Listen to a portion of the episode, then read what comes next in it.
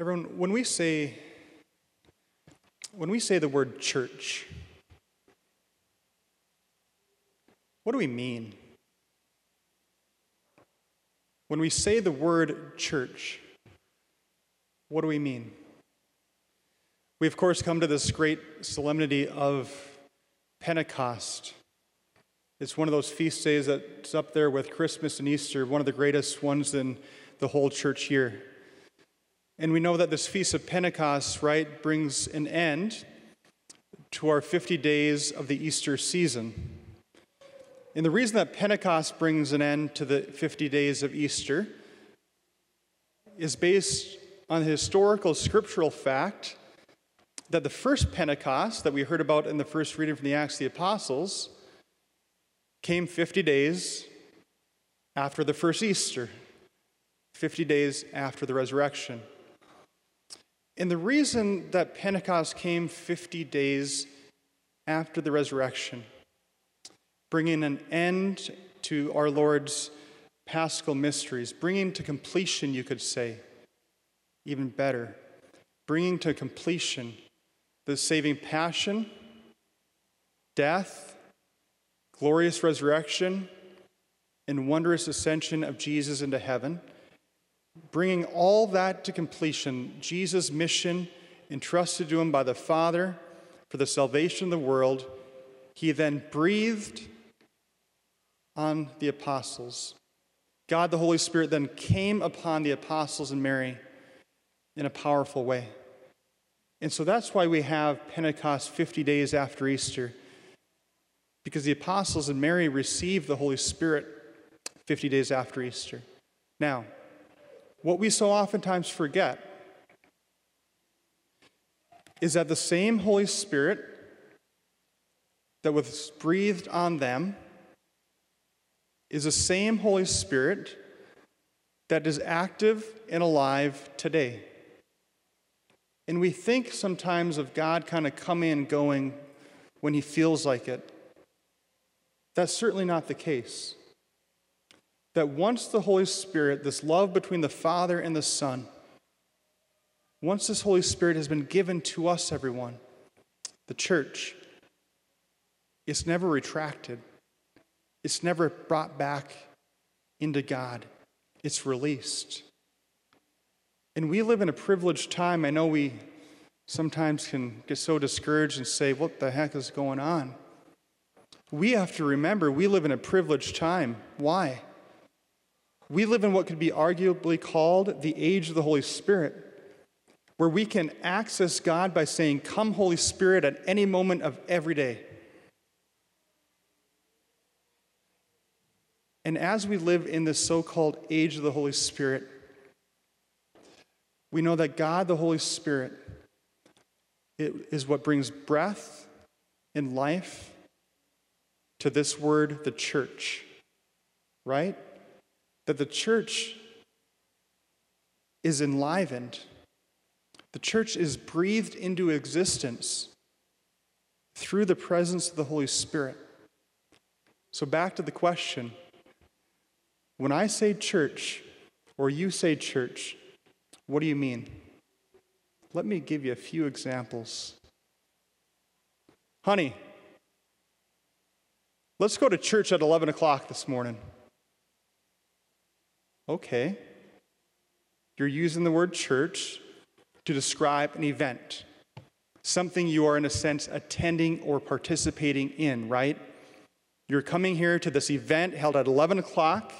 You're coming to church, and you're coming here to pray, to worship, to offer sacrifice, to place on that altar all of your needs and hopes and burdens, all of your children, anything you have going on in your life, you place on the altar. We then offer it to God, and then what does he do? He gives us himself, right? We're coming to an event, church. How about this one? I'm going up to Corpus Christi Church. No! Don't! I'm teasing. Ah. Now you're using the word church not to describe an event, but to describe what? A place. a building made of bricks and mortar, or whatever they have up there, bricks and mortar here. We use the word church to describe a building, right? True, but not enough. Let's take it one step further. I belong to Saint Mary's Church. Ah, that means you belong to this building? No. It means you belong to a parish, a community of believers, united in faith. We use the word church to describe a community, a parish. Or finally, how about this one? I belong to the Catholic Church. Now we're using it in an even different sense, right? We're using the word church to describe our religion, our creed, what we profess. Okay, now do you see the point? We talk about the Holy Spirit enlivening the church, and we use it in all kinds of very valid but different ways. Events and places, buildings, parishes, and religions. Let me offer one way of using the word church that I think we oftentimes fall into, but misses the entire point. When we say that we're Catholic, or I belong to the Catholic Church, how often do we envision the church as almost a mere human organization, of which I'm a card-carrying member, right? I'm a Catholic. I'm a card-carrying member of the Catholic Church Incorporated, and we are a people of like-minded values, like-minded ideas, and we come together as a human organization, like we come together for the Kiwanis, or Toastmasters, or the Elks, or the Bismarck Mandan Historical Society. Is that how we see the church? If it is, that it's a group of like-minded people with similar values that come together just to come together, then we're missing everything. Okay. Everyone, so what is it? Who is she? I think we'd be remiss if we didn't point out the beautiful metaphor used by Saint Paul, that the church is the mystical body of Christ. The best way to describe the church is by using what Scripture reveals to us, what the apostles give to us, that we are the body of Christ. And who is the head? Jesus. Christ is the head, the members of the body, and the two are united as one. And Christ never abandons his body. That's why it's so essential for every single member of the body of Christ, the church, to live in intimate union and communion with Christ the head. Now, we hear that and we're like, okay, that sounds really pious. Everyone, that means that we have a mission as members of the body of Christ. Because Christ the head can't carry out his mission, or doesn't carry out his mission, without engaging what? His body. That the church is now the vehicle of carrying out the mission of Jesus. What's the mission of Jesus? Salvation of souls, proclamation of the kingdom, conversion of heart. And so what I want to ask is this. Do we see ourselves as members of the body, who are grafted onto the body, which is a living reality through baptism? Or do we just come here, pray for an hour, return to our lives, come back next week, return to our lives, and we get into this pattern? That has never been the intention of the church. So why do we come? We come as his members to be fed through the Eucharist, through his word. We come to be enlivened by the Holy Spirit so that what? We may be sent.